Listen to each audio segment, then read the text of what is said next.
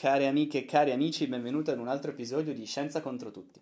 Oggi mi piacerebbe parlare un po' del dibattito che c'è attualmente, visto che appunto il professor Alberto Zangrillo pare aver detto che il coronavirus non esista più e mi piacerebbe approfondire un po' questo discorso. Cosa vuol dire che il coronavirus non esiste più? Innanzitutto il coronavirus non circola più? No, non è assolutamente vero. SARS-CoV-2 continua a circolare. Quello che eh, il professor Albe- Alberto Zangrillo sostiene lo si può leggere in, un, in un'intervista al suo, eh, al suo, collaboratore Massimo Clementi ed è stato lui stesso a ritwittare questo articolo. Quindi io adesso ho eh, preso questo articolo, l'ho letto, l'ho analizzato, mi piacerebbe andare un po' a sviscerare i contenuti delle sue parole. Il team Zangrillo Clementi che cosa sostiene? Sostiene che i, nei, nei, pazienti analizzati in questo, periodo, in questo ultimo periodo, la quantità di virus presente nei soggetti positivi si è ridotta notevolmente. Come si fa?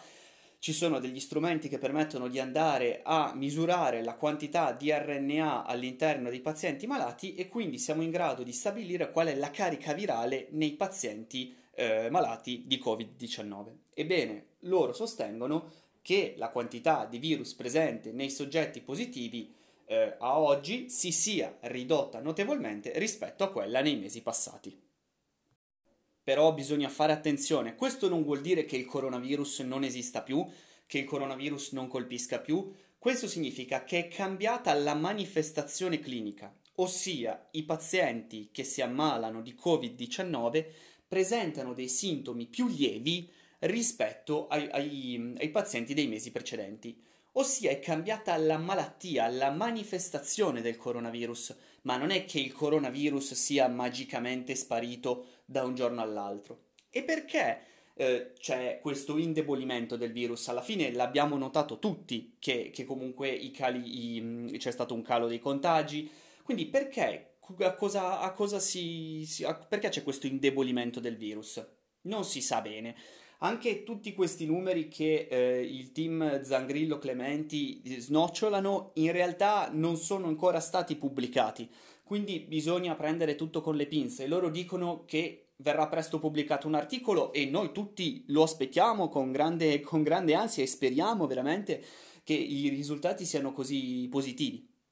Però appunto bisogna aspettare di avere i risultati pubblicati.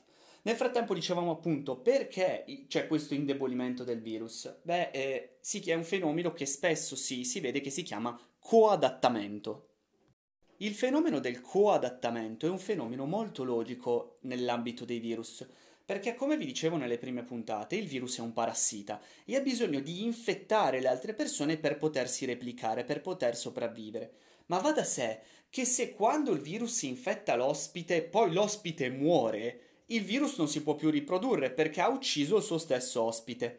E quindi i virus pian piano che cosa fanno? Cercano una via di mezzo in modo da riuscire a replicarsi senza uccidere l'ospite. Quindi all'inizio il coronavirus era, ma si, si manifestava appunto col Covid-19 in modo molto molto cattivo, ma in questo modo gli ospiti, ossia gli esseri umani, morivano e il virus non poteva più riprodursi allora in un certo qual senso il virus ha attenuato la propria carica, il virus si è attenuato in modo da non fare così tanti danni all'essere umano da ucciderlo e in questo modo poter sopravvivere anche lui all'interno del corpo dell'essere umano.